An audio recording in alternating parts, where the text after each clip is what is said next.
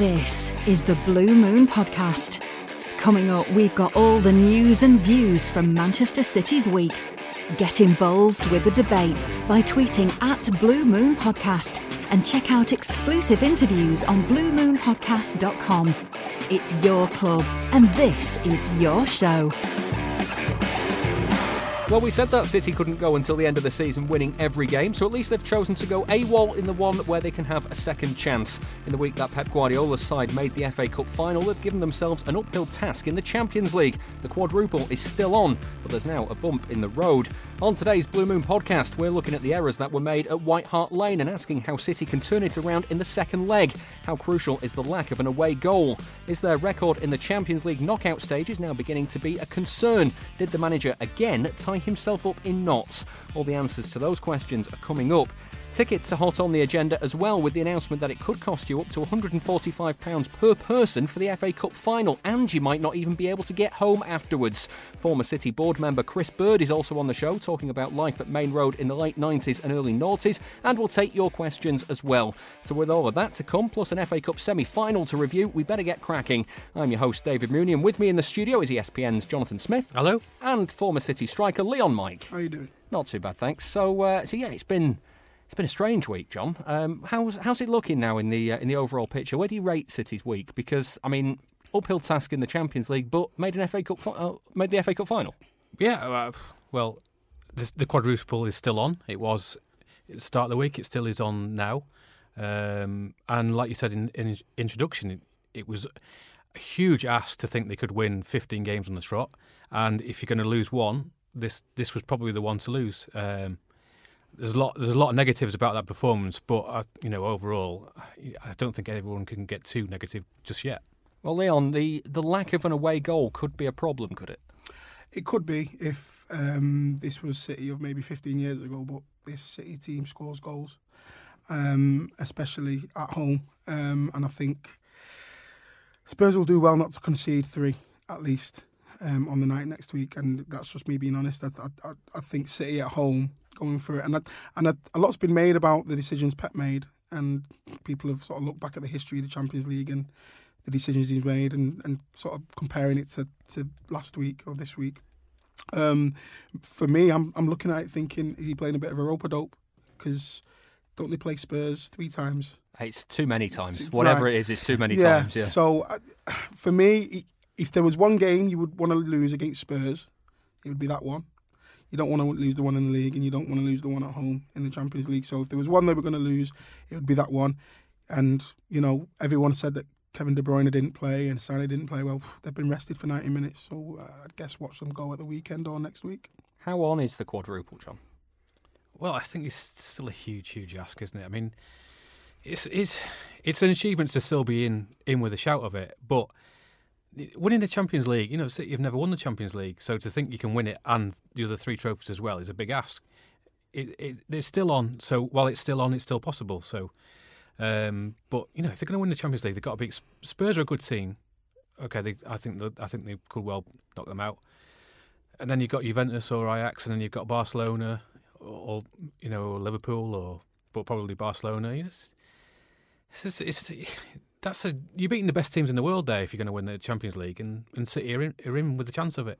So, in I mean, in terms of uh, of the game on, on Tuesday night, uh, Leon said about Guardiola's tactics. Did did he overthink it? Do you think?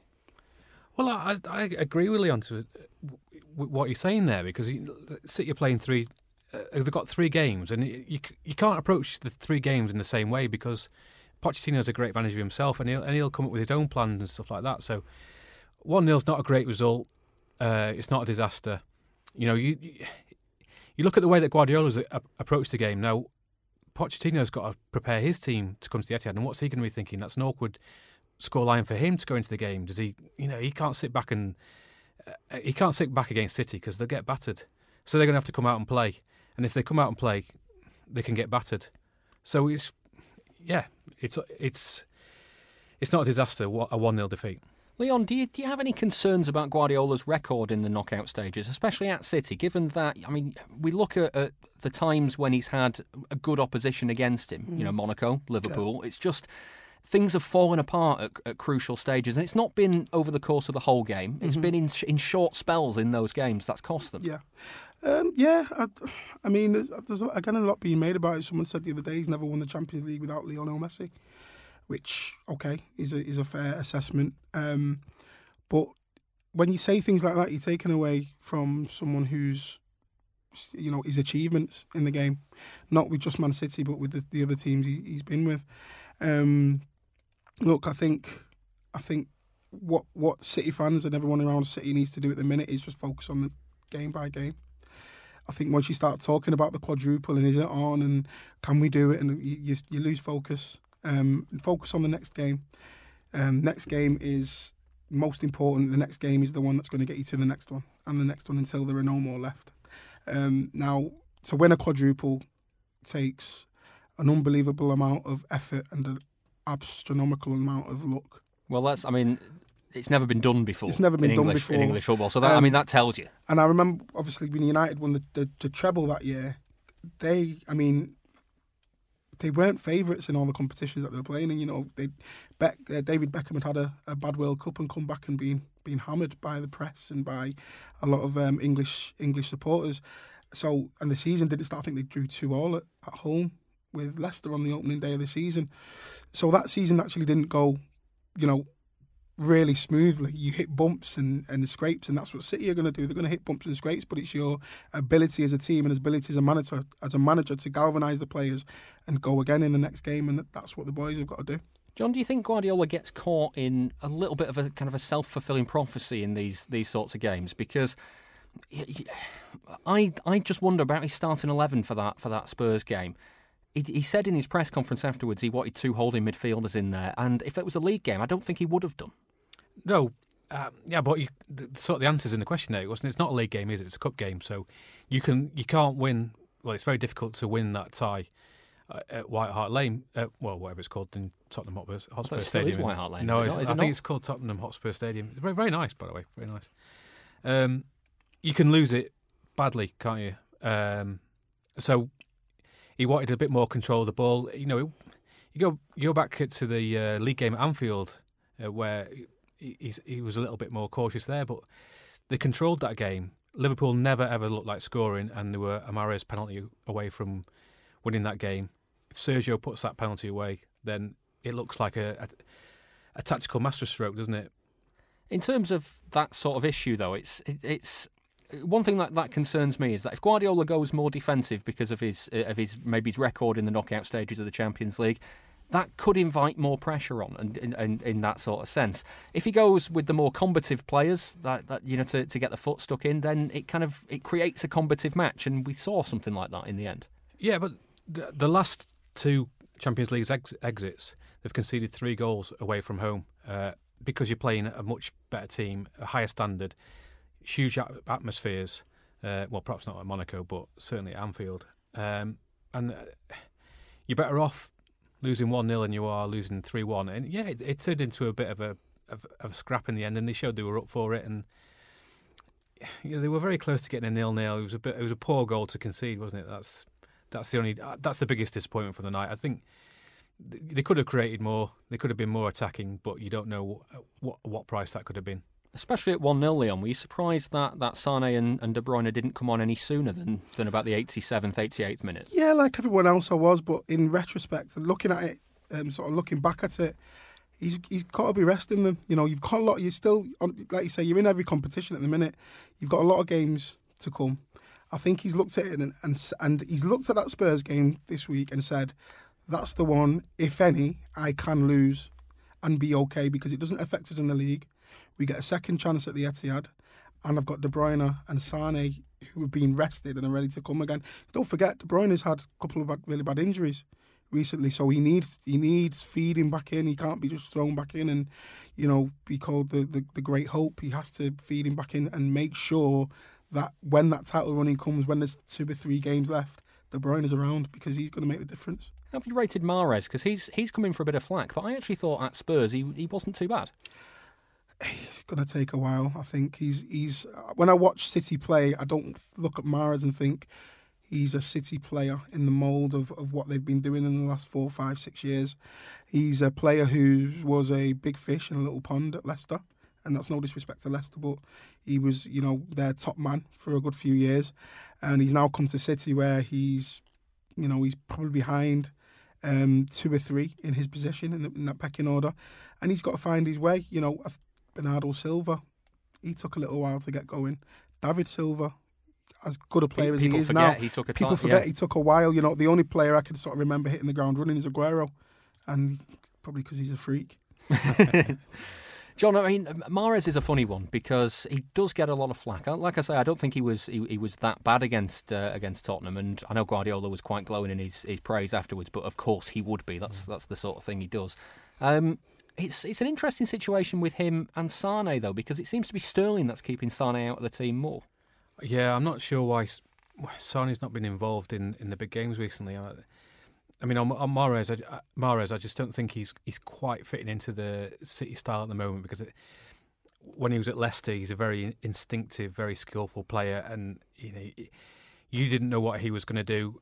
He was so unpredictable; he can go one way or another. He likes to cut inside and shoot, whereas City have a you know a strategy where they like to get to the byline, pull these balls back, or Is it fair to Yeah. say that City control games more than Leicester do as well, and that could be hampering Yeah. him? You know, at Leicester, he, Leicester probably didn't have as much of the ball as he has at City. Yeah, but I think you know the, the, the attackers make they they know what runs to make. They're they're done on the training ground, and I think Mahrez is he, he, he's not quite doing the runs that Sterling does. You see, Sterling's the perfect Guardiola player because he he knows the runs that he needs to make, um, and and Sane has been, but I don't know. He's just not getting his getting his chance at the moment. I, I perhaps one one thing is is is defensively sometimes he's he's not as quite as responsible as perhaps Mahrez is, and I think that was Part of perhaps one of the main maybe. reasons for why he was uh, starting at White Hart Lane. Uh, keep calling it that. Whatever it is, Yeah. yeah. Um, but yeah, I- when they, when they need when they need goals, Sane is going to be key. Leon, I'm going to pick you up on uh, Aguero being a freak because one thing that is freaky about him is, and I can't, I can't for the life of me work out why this is. I just don't feel confident when he steps up to take a penalty, and yet he's he's the most natural finisher of a ball I've ever Yeah, seen. So, like, what is that? Is that just a, a striker thing? Sometimes you, you, you don't look like you're going to be great at, at finishing it off from, from 12 yards. I, I mean, I, I can't explain it. Aguero's a top top player, probably one of, if not the best striker that's played in the Premier League. Um, so it can't really be explained. Penalties are different. If he'd have gone through one on one, um, and it was Exactly one on one in that position. he He'd have buried scores. it. He scores. Um, a penalty is a bit different. You have to wait. Um, it's a new stadium. The crowd behind, you know, the, the, the crowd were quite vociferous that night. They were they were at it. So I, I, I can't explain it. I mean, Joe Royle used to say, if you've got what do you say? If you've got size nine feet or bigger, you don't take penalties. I'm, why on earth did he? Did, have- do you ever get to the bottom of why he said had, that? no, he just had a thing that if you had size nine feet or above, you don't take penalties. That's what his thing was. I, I. I need, I need to work and out this why is that. and this is what I mean. You know, penalties are just it's mano a mano with the keeper, and it's mind games. Because really and truly, from twelve yards, you've got to score each time. You've got to A free shot as well. a free shot, um, but it, it doesn't always you know pan out like that. There's, men, there's a mentality to it.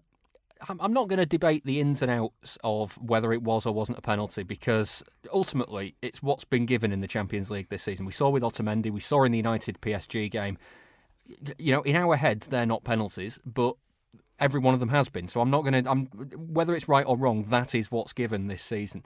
But how much did the fact that City missed it on, and uh, uh, just kind of deflate them that evening, John? Yeah, it did a little bit. Um, Aguero had a pretty ineffective night, and um, I think it affected him because he thought this, you know, that's a big, big chance, and he's and he's. It's not like him to let the side down. Like he doesn't miss chances like that, and he was a little bit rash trying to make up for it. He, hit one twenty five yard shot, and it was way off, and it's not like him that sort of thing really. And um, it, it it just gave Spurs a bigger boost. I think that was the more the thing, and the, crowd really got up after that, and then. The, the, they sort of dominated the second part of the first half, didn't they? On the on the back of that, so I actually thought the fact that City played two holding midfielders meant that there wasn't a player closer to Aguero when the ball went went up to him, and I think he suffers from that. He's he's an instinctive player. He likes to flick balls around corners, or play little one twos, or peel off the side of a defender and receive a pass. you know, in the gap between centre half and fullback maybe. Um, there wasn't any of that the other night, so I think he suffered because of the extra midfielder, the extra deep line midfielder that, that City played. But again, you know, you just watch at the Etihad. I'm telling you. The VAR, John. Um, when you when you consider that it's there in the Champions League for all to see, was Fernandinho a little bit lucky? Well, the only replay I, have seen is was in slow motion. I've not actually seen the instant full speed, and I think they can be a bit deceptive. But from that, it yeah, it didn't look great, did it? It looked like he elbowed him in the back of the back of the head, and that's a red card. Yeah. On the flip side, though, was Kane a little bit lucky because I felt Kane was throwing himself around the pitch pretty Kane, much all night. It, it was a strange game. Uh, you know, I, I like Harry Kane, but he had a, a weird game. He was there was one instant where he, he went in for a, uh, up for a header with Otamendi, and Otamendi didn't touch him, and he's rolling around the floor in his face. And the, the, the Spurs fans was was chanting VAR, and I was thinking, yeah, put that put that put on that the big screen because, uh, um, yeah. I mean, the incident with Fernandinho. I think that's quite a dangerous thing, isn't it? You know, when you when he you started, sort of bend he tipped him over, didn't he? Yeah, that's the sort of thing that annoys people, that isn't it? Because you can you, you, can easily hurt your dislocate a shoulder or something doing something like that. Fernandinho was annoyed. Yeah, um, and Delph was annoyed, and and that was a. I thought that was a. It was Kane who it was nowhere near the ball, he, he, making a challenge he didn't need to make, and I thought he was trying to make him make a mark on Delph. Not not saying he was trying to injure him, but I thought he was trying to you know get put in a strong challenge, and he's en- ended up hurting himself. And um, and and Delph was, you know, he was he he went back a couple of times. He had a go at Kane at the time, and then he was having a bit of a. He, he was looking over and he was ready to have another go. Uh, he was not happy about he that. He had to go at Pochettino because Pochettino yeah. come off, come off his seat, didn't he? And was was almost like, "What are you doing? Why are you having a go?" And he went, "You gonna sit down or whatever he said to him." yeah. Probably, um, probably not quite that polite. I, I, think, in all honesty, I watched Kane that night thinking he tried too hard. Um, look at Spurs have got a new stadium. They're playing against City in the Champions League quarters. You know, there's a lot at stake, and Kane feels he's the leader of that team, and he was trying to galvanise his lads. I think the tackle that he went into with Delphi actually slipped. If you watch it back in slow motion, just before he gets to Delphi, he actually slips, which his momentum ends up taking him into Delphi, and he hurts himself. Um, so sometimes, look, we want players to be respectful, and we want everyone to be able to enjoy the game, but understand what this game is. It's a battle. It's a fight sometimes, and you know just because someone's gone in hard on somebody else doesn't mean they've gone to do them.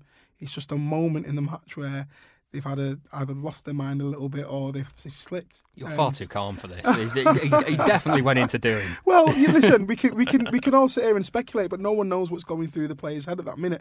And the fact of the matter is, he's probably out for the rest of the season now, so he's only hurt himself. You know, um, and these things happen. Um, we just got to get on with it. It's football. It's passionate. It's you know, it's intense it means something, and I think we should all be glad for that at the minute. Now, since the international break, um, City's results are 2 0, 2 0, 1 0 win, and then a 1 0 defeat. They're not blowing teams away like they were earlier in the season. They were, they've been a, a few professional performances, and then obviously uh, Tuesday night. Is it nervy, do you think, Leon? Do you, do you, when, you, when, it, when games are tight like that, do you start to feel a bit of the nerves as a player? Uh, yeah, you do feel the nerves, but I think more than anything, physically. I mean, some of these boys will have played, you know, upwards of 40, 50 games already, including international games, travelling, being away from your family. It takes a toll on your body, it takes a toll on your mind. So we don't forget that it's it's not just the fact that, you know, they're not blowing teams away now. It's, it's 1 0, it's 2 0. That's title winning performances when you, you, you win a scrappy game and win it 1 0, maybe at the end. Um, but, you know, players, as we get towards the end of the season, um, you're going to feel your, your body physical physically um, you know, deteriorate and your mind is drained. So things slow down inevitably a little bit. Um, and then obviously you have your moments, like we say in the season, where that bit of adrenaline spikes you and you can go again.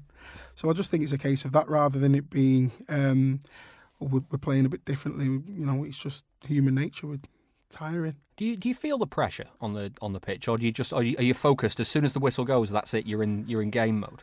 I think, yeah, I think where I used to feel most of the pressure was in the changing room before a game because it's you can almost taste how much it means to some people. Um, and you could cut the atmosphere in some changing rooms with a knife. It's it's that thick. Um, So I would say the changing room before, which we don't get to see, you know, as fans, as pundits, or whatever, you don't get to see um, the lads in the changing room before a game. You know, the little rituals some of the lads might have.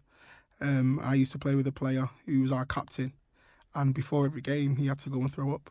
It made him that nervous, but you put him on the pitch and he'd run through a wall for you. He was brilliant.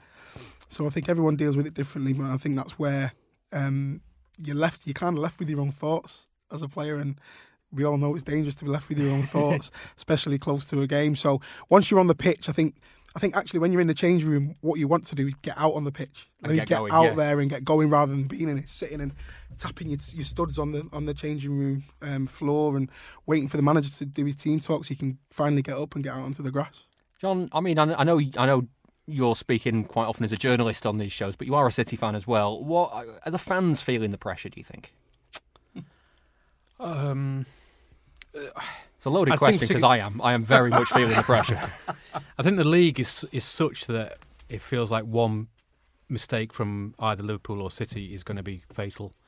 Um, so it, it, it's, I think it's less fun needing to win than it is, you know, hoping to win. Or I think that it's almost like get a goal and then and then just blow the whistle, isn't That's it? that's life for City though. These days. I, I mean, I remember I remember going to the Etihad in kind of like 2004, 2005, 2006, and my general feeling going in was, well, nil nil's a good scoreline at the moment. So we're, we're starting off from a position where it's a good scoreline. Now, nil nil's not a good scoreline for City. So every game they're starting off on the back foot. Do you know? Does that make sense? You know what I mean?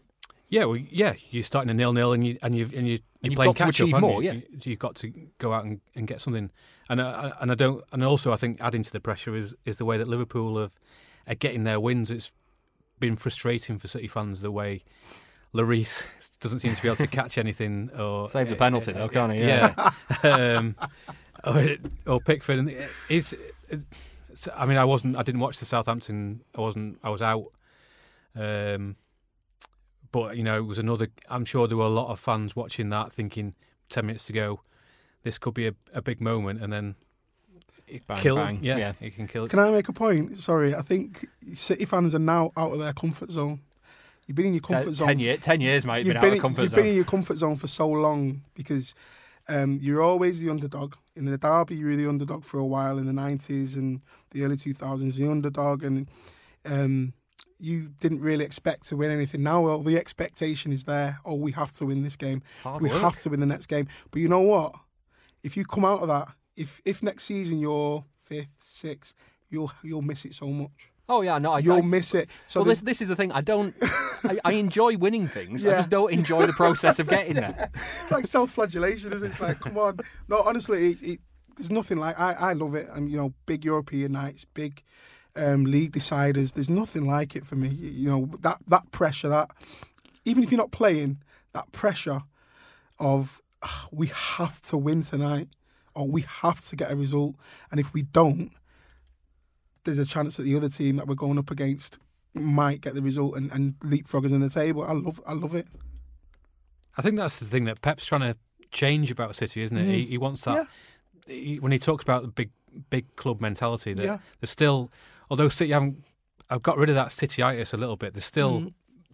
you know, people still go to the game thinking, "Oh, I don't fancy this one, don't fancy Yeah. that I don't one." fancy that at all. Yeah, you're torn. I mean, at the minute, there's a, there's a, what I see between the fans is a lot of um, there's a bit of a disparity. So you've got some fans who have really gone with it and are like, yeah, I love love this, and there's the old fans who say, I miss the Kippax, you know. Um, so listen, the more success you get, the more you're going to have these nights, and as I say, you'll appreciate it when you come out of it. And you're not involved in the title race, or you're not involved in the last stages of the Champions League, and you think, "Damn, I miss it. I can't wait till next season when we're back in it."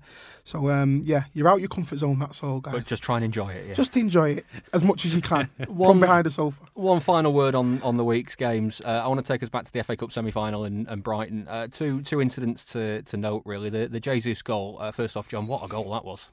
Well, That was De Bruyne, vintage De Bruyne, wasn't it? Absolutely at his best with that ball. It was, I mean, you, you think of, of Jesus has been someone who's not really had a, a run of games recently. It's not really fallen for him. And yet, you know, he, he got himself into a good position and finished it. Yeah, yeah. uh, That I mean, that's what he was doing when he first arrived, wasn't it? That sort of thing. And, he's still only 22. He's in a, you know, he's he's in a foreign country. He's, he's he, there's a lot of pressure on him. He's you know he's he's got to fill Sergio Aguero's boots. Um, the greatest striker the club has ever yeah, had. he's he's doing a pretty good job. Um, maybe his his improvement has levelled off slightly, but I think he's still doing a pretty good job. And that uh, the second incident was uh, Aymeric Laporte's clearance um, because I, for, I, I was watching on telly. I, I, chose not to go to the game, and I'll be honest with you, the ball fell in the box, and I thought, well, that's it, it's one-one. Well, well, I was I was watching it actually, and um, it was Dunk who won the header, I think. And just before, as the ball came to the box, he grabbed Bernardo by the arm and just yanked him out of the way. And as soon as he, I thought, right, uh, all the way through that incident, I thought this uh, this can go. I'm not bothered because this this the is VAR gonna, will overturn. This is not going to count in any way. So I, at no point did I think it was going to be a goal. So it was a great clearance. So he, I didn't give him any credit for it. yeah, it. but Laporte didn't know that, did no, he? he didn't. He didn't. You're right. So I mean, oh, goodness, what am I working with here? I want to watch. A, I want to watch a game with you. be hilarious. Uh, right. Well, as we've said already, City fans can't seem to help but get nervous. With the hunt on for a quadruple, something that no team has ever got close to in the history of English football, the pressure is beginning to tell. Nails are being bitten, and the edges of the seats at the Etihad are all that's being used. I've been looking at how the supporters are feeling as the games begin to come thick and fast.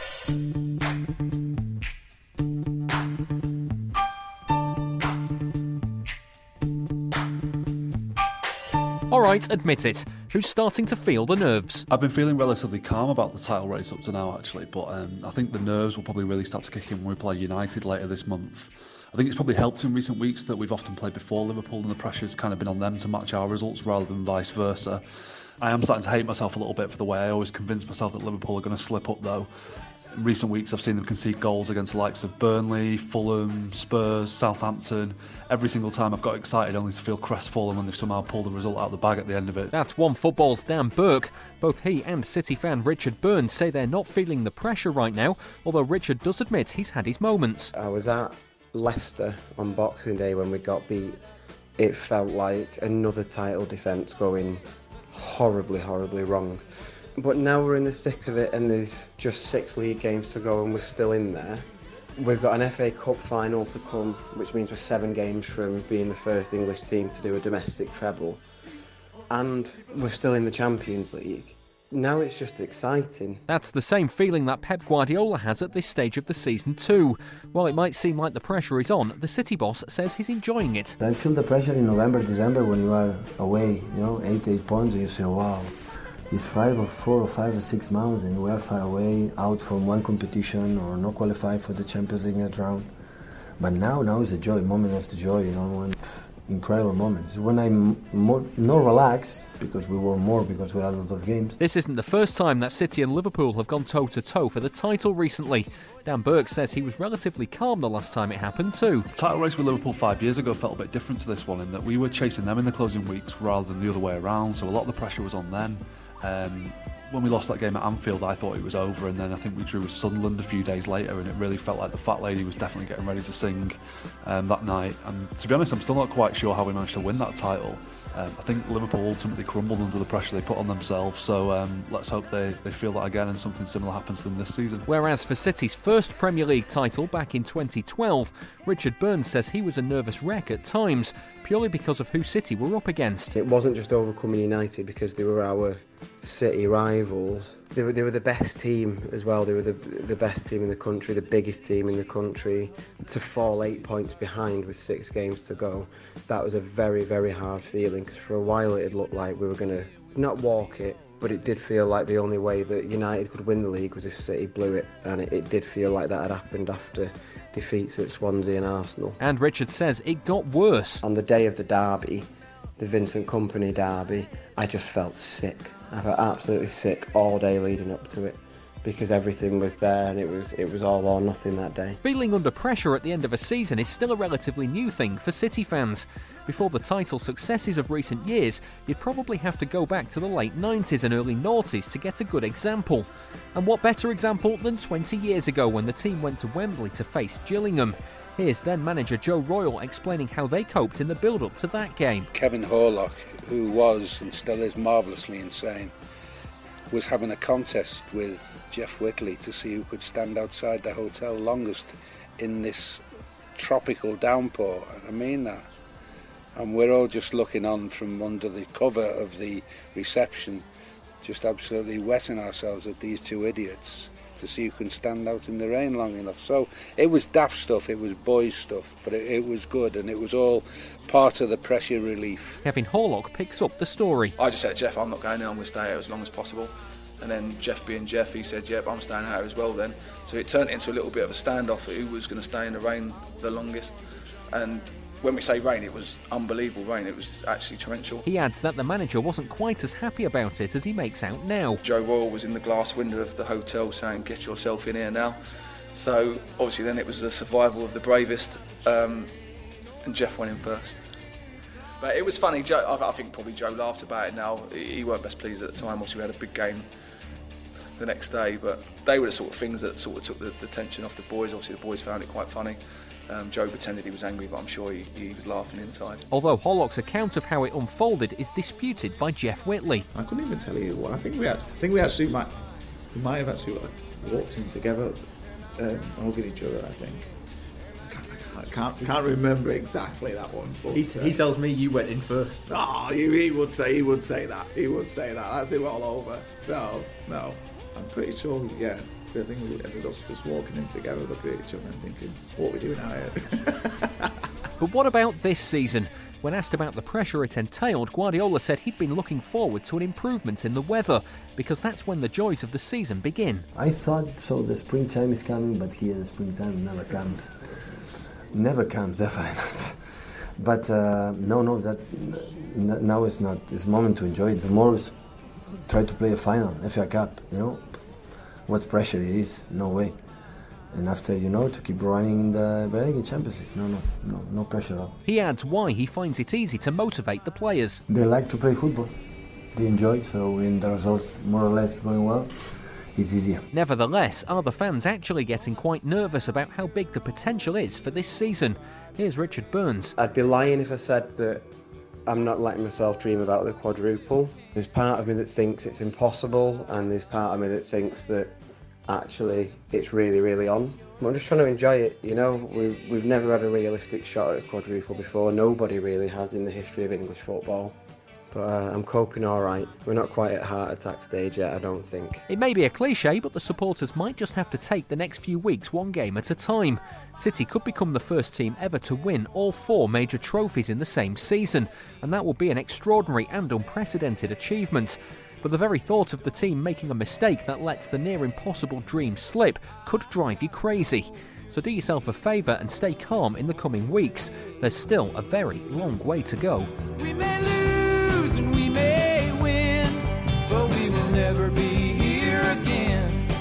So open up, I'm climbing in. So take it easy. Hi, my name is Uwe Rössler, former Manchester City player. You listen to the Blue Moon podcast. For a pledge of $2 a month, you can hear our weekly bonus show on a wide range of city topics. There's more details on patreon.com forward slash Blue Moon Podcast. I look there at the pressure that City fans are under, and as we've uh, we've discovered already, it's a bit rich coming from me telling you all to calm down because uh, I'm not uh, I'm not one for doing it myself. Um, so then, two games to look ahead to. Starting off with uh, with Crystal Palace. So speaking as, as speaking of pressure, um, how much pressure is on this game? I think a lot. Uh, Yeah, um, they can't afford any slip ups. Um, I think a lot of people are looking at Palace's home record and thinking this is an easy one. Um, I always think Selhurst Park's not not a, a nice place to to go. Um, Liverpool are playing after afterwards, so they need to put the, keep the pressure on and, and get three points. And uh, when you look at the fixtures that are coming up, I think this is one of the tougher ones. In terms of, of that going first, going second, we talk about it all season. Guardiola's sick of answering that question. He really Um, is. He really is, isn't he? Um, but I mean, it does it does put pressure on the other team if you can go first and get that get the result. Because City would go four points clear. I don't think it's necessarily the pressure. I think it's the boost it would give. If if City were to drop points against Palace, I, I just don't see how Liverpool would not beat Chelsea. Um, the other way the other way around, it, it's it, it's on. I, I- I still think uh, I think both teams will win at the weekend, but I think it's, it's the the key thing would be if City didn't win. I think that would. That's when that's when the effect comes in. Yeah. So the pressure's on City to win. Then. Yeah, I think so. Leon, when I mean when we talk about this again, we talked earlier. Do the players feel it? That sort of thing. How how what advice do you give to, to, to those sorts of players? To the players going onto the pitch, just going, look, you know, this is going to be a tough game, but you just need to get the job done. How do you how do you kind of get into that frame of mind? Um, it's, everyone's got their own ways, um, and that's that's the hard part because a lot of people try to blanket it and say, "Oh, you need to calm down or you need to relax." Well, some players play best when they're on the edge. Um, personally, I think that you have to take the emotion out of it, focus on the task at hand, realise it's a game of football and we're here to win it. I knew you'd say that. And I actually disagree with what you said there. I think Chelsea will go and do Liverpool this weekend. Um, I think Hazard will be the difference, and I think I think this will be the weekend. If you if you don't win, sorry, if you win at Palace, um, and Liverpool lose against Chelsea, I think that's the league sort of tied up. I think from there Liverpool will will deflate and maybe start trying too hard and all the rest of it. That's just what's in my mind's eye of what's going to happen. I like that. I like that. I like that vision. I'm trying to relax you at the minute. Dave. no, I do. I, I, think Chelsea will go and do a job there, um, and it's just up again.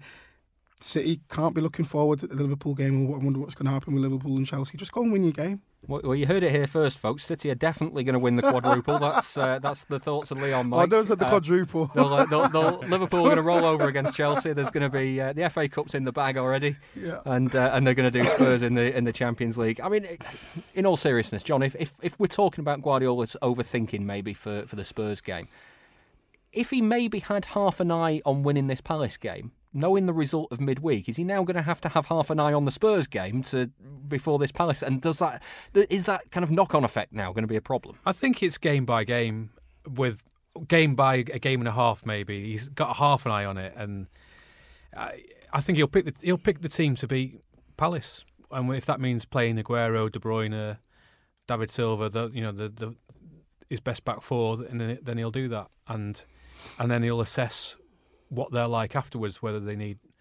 whether they need a rest, whether they you know. I mean, the only thing I think he's he's made a decision over certain injuries with Aguero and possibly Bernardo Silva. He's he's taken a decision that just no risks. Well, I'll, we'll be without them for one or two games rather than risk it and, and maybe being out for the rest of the season. And that's that's probably the most pragmatic decision he's made in terms of looking long term. But I think you know it's it's win the next one then it's Spurs. You know what you've got to do: win that one. We'll play our best players. Maybe, maybe the Cardiff at home and things like that, where you can maybe take one or two. You know, I mean, it was probably a surprise to see Phil Foden start in that game, but it was a, it was obviously the right decision. It worked out really well. But anything that's slightly where you think you know this this the, Cardiff would have it would have been a miracle if Cardiff had, had beaten City. I think they were was he fifty-five to one? I think it was, it was the longest odds, wasn't it? Was, yeah. It was ridiculous, but it was a it was a complete long shot. Um, anything less than that, I don't think he takes any chances. Guardiola's press conference will be on Friday after a lot of after we've recorded this, but maybe before a lot of people will have will have uh, heard the show. Um, do we have any indication at the moment about Bernardo's injury and, and how long that's likely to be, or is it is he likely to be back for the weekend? Or well, he, he it was a I was told it was a precaution. Um, he had a, a, tweak. He trained on Monday and then he tweaked something in training. Um, I, I, he, he, passed by briefly uh, after the game on Tuesday and I asked him how he was, and he just said, "Okay, uh, uh, it's it's okay." I asked him about the injury, and he gave me a thumbs up, and that that was all. He's, he's not going to say. He's not going to say, "Oh, it's over." Yeah, See, yeah. but he, was, know, but he was walking all right, but you know he's a he's a he's a footballer in his twenties. It's going to take something extraordinary to make him, you know, a, a, small strain is more affects professional footballers more than you or I. Well, I mean, I, I, I've, I'm, I don't, I don't want to comment on my footballing ability, but let, us let's just say I've, uh, I've played injured, and it's made no difference to my performance whatsoever. Um, Leon, Crystal Palace, uh, one of the few teams who have come to the Etihad and won in the Guardiola era. Um, it's it's kind of a, a, weird thing then for City going going there this this season because that first game at, at the Etihad, Palace played pretty much the perfect game. Although mm-hmm. City scored twice, they yeah. still they, they, still did enough to win the game. Yeah, I think um, Palace are a, a, funny team because they're a team full of mavericks. the likes of Andros Townsend and uh, Zaha um, playing wide, cutting in. They've got the ability to to destroy you if they they have a really good day. And I think that day at City, I mean, if you look at Townsend's strike, I don't think he'll ever hit a ball like that again. That was I don't know if he saw it though. you know. Absolutely. no, that was ridiculous. um, so I think it's going to be a tough a tough game for City. Let's let's not get it twisted. It's going to be a tough game. Palace will be up for it. The fans at Palace are always loud. They sing for 90 minutes. It's going to take um, you know, you you're, you're the City fans are going to have to, you know, be just as loud for as, as long as, as the Palace fans are to keep the boys in the game. But again, you know, we talk about Palace and they have got, you know, certain individuals that can hurt you. City have got probably double the amount. So, you know, look, City should go there and win. They should. Let's let's make no bones about it. They should go there and win with their second team probably because they've got such a good squad. Um, football's just not as simple as that always is, is it? I wish it was. really wish it was. That brings us on to uh, to the Champions League second leg uh, against Spurs. We've already discussed the, the lack of an away goal. John, will that will it matter? Uh, well, it could do. Um, it's not. It's not ideal. Um, I mean, I was, I, I was speaking to a couple of people, and they were saying, you know, Spurs only have to get one. Well, Spurs get one, City more than capable of scoring three. Even if they get two, City can score four, can't they? So, um, Is it a problem if Spurs, if Spurs score first though? Yes, it, it, it is. Um, but I think Palace are probably the only team that have scored twice at the Etihad this season. I think that's. Oh no, Leon did as well, didn't they? Um, so it's you know it, you've got to think it's a, it doesn't happen very often. It's a bit of a freak. If if and uh, and the question is how does how are Spurs going to approach it from their angle? What you know, it's an awkward it's an awkward scoreline for them. Whether they come out and try and get a, that away goal, or they've got, obviously they've got no Kane. Uh, Ali don't know. Maybe doubtful. Bro, yeah. bro- confirmed today he's broken his wrist. But they they can play on the break. You know, Son's a a real danger on the break. Um, they've got other players obviously that can score goals. So yeah, it's obviously uh, well, it's obvious to say it two one's better than one 0 but it, it is what it is, and I still think City should see themselves as slight favourites.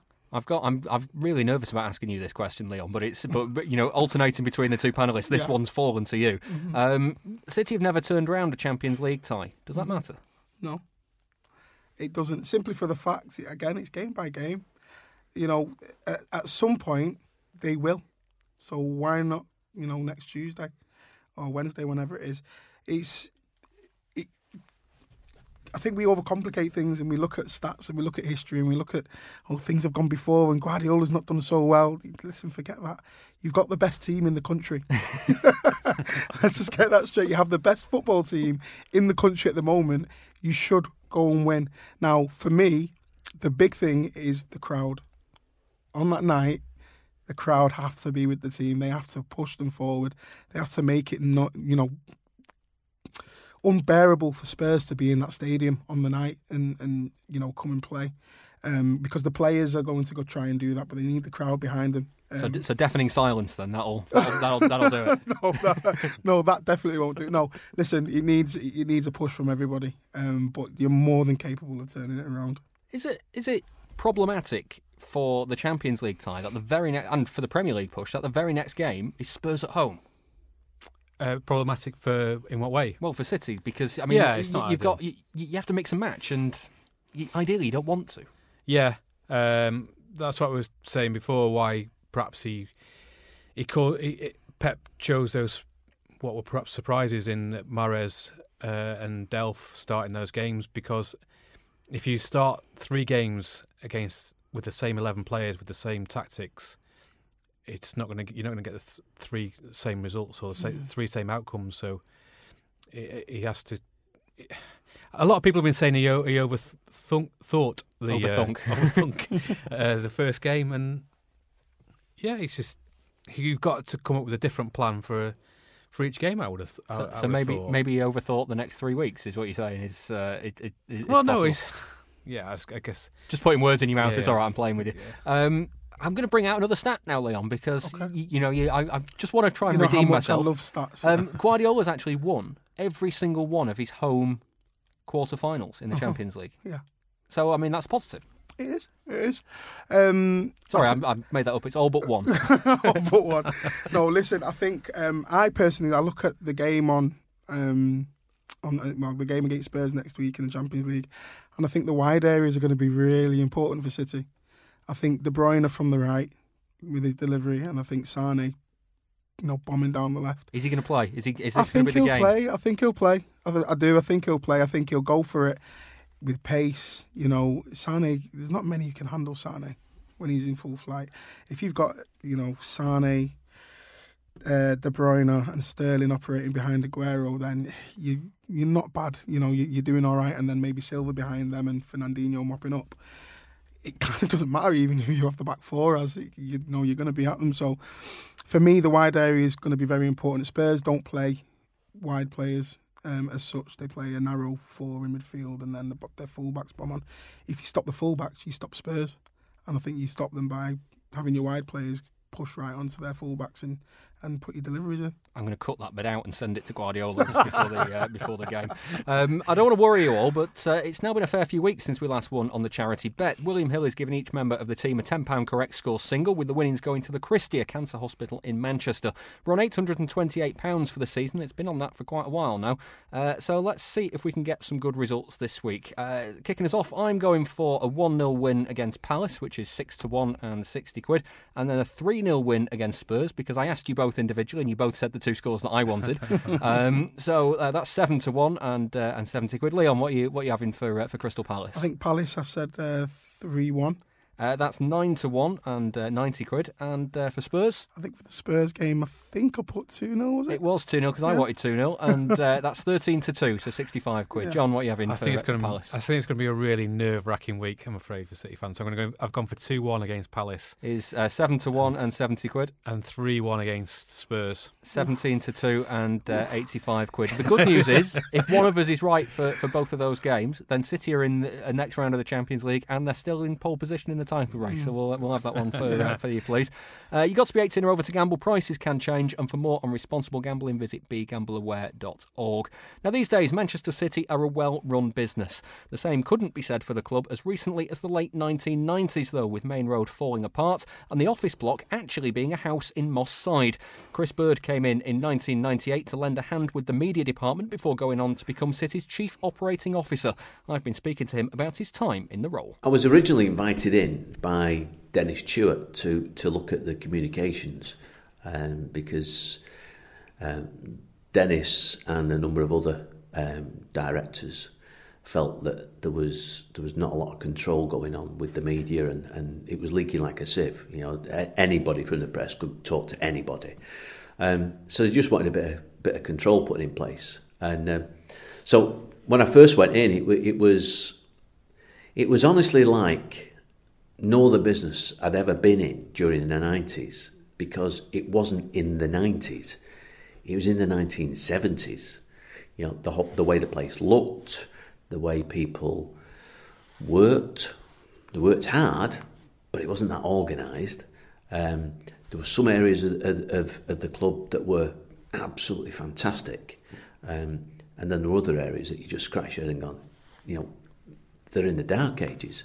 So it, was it was quite an eye opener, um, and I knew that you know just going in and, and doing the the, uh, the communication side of things, I wouldn't be able to change anything other than get a bit more of of a, a strategy in place to make sure that the club communicated well with the media and with the fans. And the first place I started was with the fans, so getting the fanzines on board, King of the Kippax, Bert Trautmann's helmet, Chips and Gravy, and whatever they were bloody called. There's loads of them, uh, but the two main one was was, was uh, Noel at, at Bert Trautmann's helmet and um, Dave at, at King of the Kippax. And you know, once once I got those guys on board to realise that. Um, I wasn't going to mess about. It was, you know, I wanted to work with the fanzines and work with the fans. Um, it, it started to work out pretty well. When City were in the third tier and, and the the deal was was there to be signed, was there ever a danger that it, it wouldn't go ahead if, if success didn't come on the pitch? If we hadn't have been promoted at, at, at the Gillingham game, the job was over. We wouldn't have got the investment from Sky. We wouldn't have got a new stadium. It would, would have been impossible. Um, the Gillingham game could ne- can never be underestimated by anybody, and I think it is underestimated by um, probably senior people at the football club now that that probably don't understand the history and the heritage and the passion of the football club. Um, you know, I, I think a lot of people that have got involved with the club now, um, not the owners, because the owners are very savvy and did a lot of work on, on the history and everything. Um, Gary Cook got it, absolutely got it. Um, but I think you know the, the the the chief executive that's there is now very successful guy, but I don't think he, he gets the the Manchester City um, heartbeat. Don't think he understands that. He's not got his finger on that, and I think he needs to understand that, or somebody needs to understand it. Looking through those promotions um, from the third tier, from the second tier, back into the Premier League Mm. under under Joe Royle, and then again Mm. with with Kevin Keegan. As the club started to get more successful, how how difficult did it become in the boardroom? Um, well, it caused my resignation. Um, I, I felt that the board that I joined, where we were the board that had a picture of a young lad who was pictured crying at Stoke. It's called Leighton Gobbett.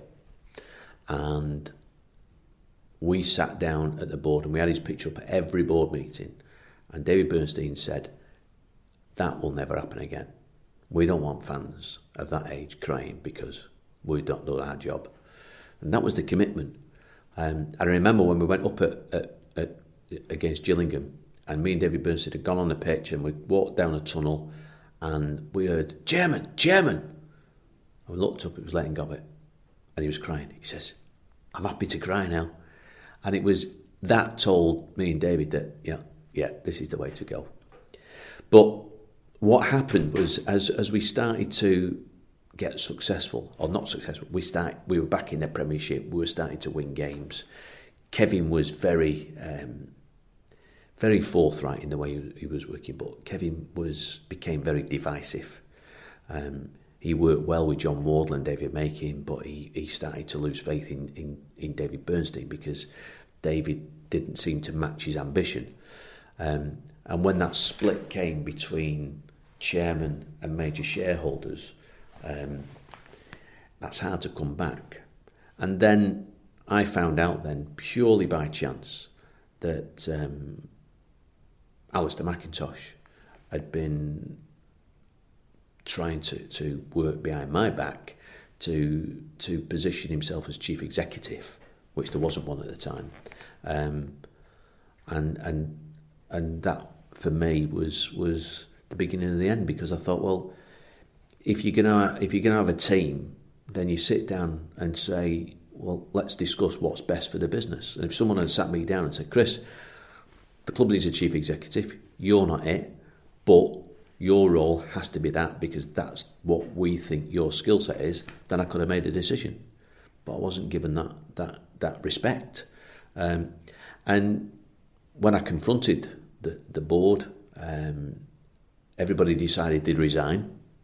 So I stopped that happening and I said, look, this is this is not about me. This is about how you've conducted yourself. So I'll go. You lot carry on. I'm happy to go. I've got other things I can do in my life. And David Bernstein said, well, no, what I'll do is I'll, I'll, I'll make it joint managing directors, managing director commercial, managing director finance, which never work. It would never work. And I remember um, going into Alistair's office. Alistair said to me, he said, if I had to do the same again, I would. And I knew from that minute that we could never work together. And I remember we uh, we were at a game. It was a home game. It was Arsenal at home, and I went. I arrived. I always arrived early at the ground, no matter what time we kicked off. I always arrived early, and I sat in the Kippax on my own, just looking out on the pitch, and I thought, nah, I've lost it now. My heart's gone. So I wrote my resignation. Went into David Burns. He said, "There you go. I'm going." That was it. What what impact on the board did the transfer of Robbie Fowler have? Um, it was it wasn't it wasn't so much an impact on on the board. It was the beginning of the end for the relationship between Kevin Keegan and David Bernstein. Um, I've got to say, David was in the right. Um, we were we were given a price for, for Robbie, and David asked me to go and oversee the medical. I oversaw the medical, and it was clear that Robbie was not fit and was never going to be super fit. Um, and he had one or two operations that he probably didn't need. So when when I got back in the car to come back to Manchester, um, I rang David and said, "Look, it's he's passed the medical, but it's not a great medical." Um, so David decided that he would ring um, Peter Ridsdale and and do a deal where it would be on games, which I thought was very sensible because you couldn't guarantee that the lad was going to be fit all the time. Um, anyway, he couldn't get hold of um, Peter Ridsdale, asked me to ring Peter, and it was about midnight that night, and everything was, was fine. But as soon as Kevin found out, he was absolutely livid. The, the, the deal had been done as a, as a almost a you know pay on instalments, but it was the right thing to do. It was you know the club over the over the decades had got itself into some crazy deals um, and spent money that they didn't have. And David Bernstein was never going to let that happen. He would he would he wanted good financial controls. Check out exclusive City interviews on our website, bluemoonpodcast.com. Chris Bird speaking to me there. We'll have the second part of that interview on next week's show as well. And it's time for Ask the Panel. Get in touch on Twitter at Blue Moon Podcast. You can email us through the website, bluemoonpodcast.com, or get us on Instagram as well on our brand new page there. Just search for Blue Moon Podcast. Uh, the first question has come in through Instagram. Base Force on there asks, Who's the players that are most likely up for sale in the summer?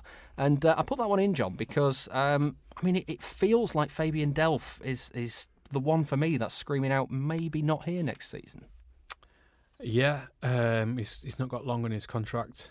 Um, I think he'll be in his final year next year. Um, and I think anyone in the similar, similar circumstances, possibly, you would wonder what's going to happen to them. I mean, I, th- I think the biggest name who you think could potentially leave in the summer is is Ilkay Gundogan. In that he's not.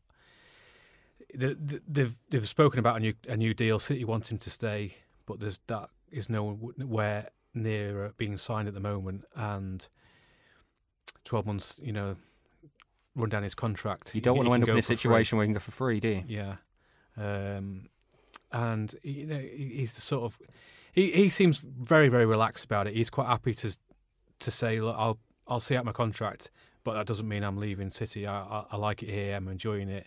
Um, but he's this his next contract is probably his last big one, and he's a sort of He's sort got he's, he's in a bit of a void though, isn't he? Because he's not he doesn't have a set position at City. He's not he's not the standout player in a particular position. He's very good at a few of them, but there are better players in each of them.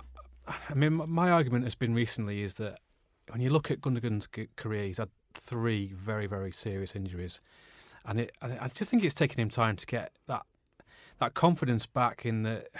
You can still go into tackles and stuff like that, but that real, you know, that, put that fear at the back of your mind that I could be out for twelve months, or you know that that I'm here fit ready to play for season after season after season.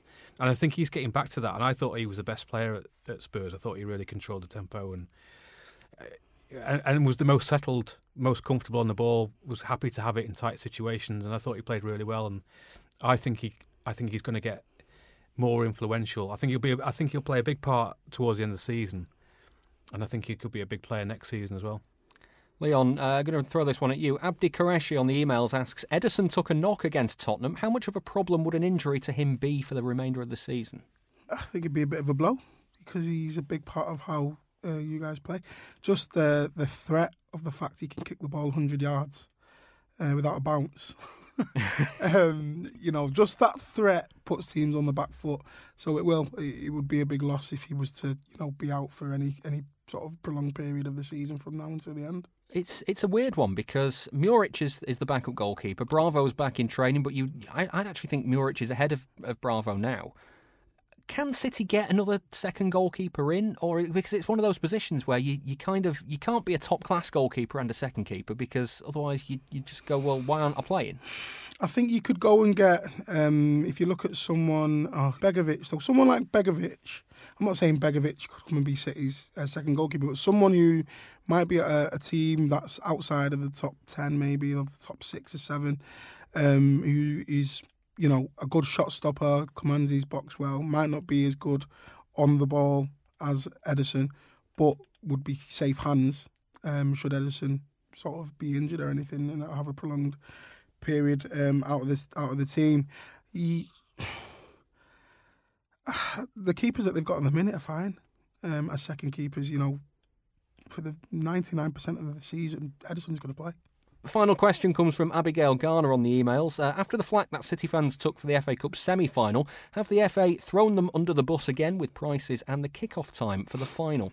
John, I mean, I'd said in the intro, £145 for the top end tickets. It's, it's a sad state of affairs, isn't it? Yeah. w the thing is, we've been saying it for such a long time, and, and nothing changes.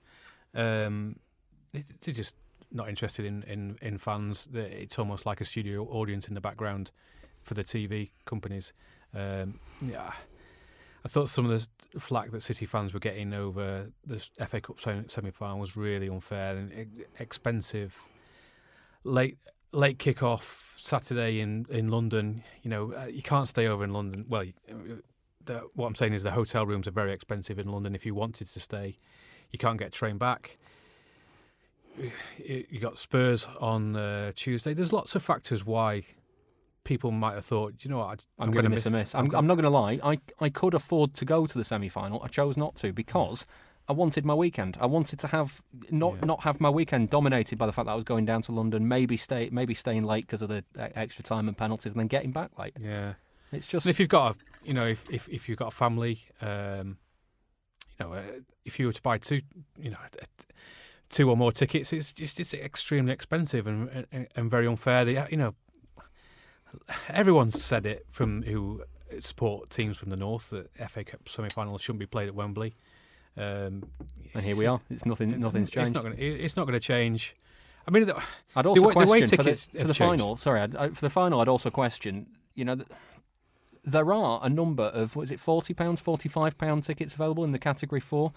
I can't imagine there's going to be many of them. There's only twenty eight thousand there as, as city tickets anyway. I mean, when it gets down to the, the lower ends of the points scale on the on who can buy them, there's probably only the top two categories left. Yeah, it's it's it's a very expensive do, and I've never seen heard anyone say, you know, I think this needs to change.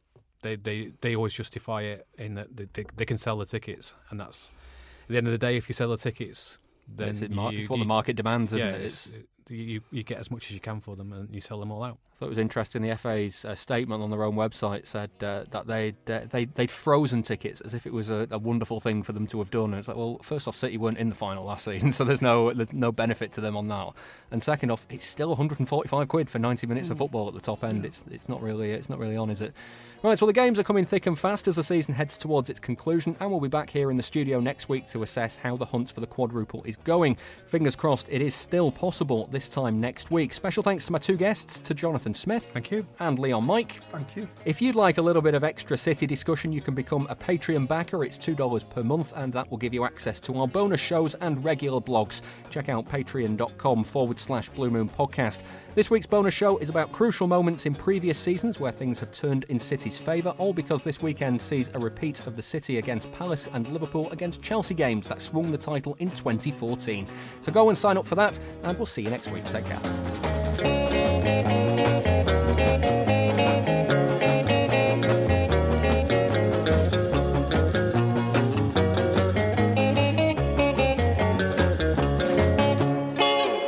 Was the Blue Moon Podcast. Please support the show. Patreon.com forward slash Blue Moon Podcast. And we'll be back here in the studio next week to assess how the hunt for the quadruple is going. Fingers crossed it is still a possible. A fingers crossed it is still possible this time next week. Special thanks to my two. If you like a little bit of extra city discussion, we if you'd like a little bit of extra city discussion, you become a Patreon. Oh, I can't. I, have got a, three lines to read. If you like a little bit, oh, no, I can't do it either. Do you like You- an You're M- not you're not reading it though, are you? Do it like an uh, M&S. If you like a little bit. Of... ah, come on. If you'd like a little bit of extra city discussion, you'd be. We've gone. I'm gonna have to go soon. It's all right. Don't worry. Is it still light outside?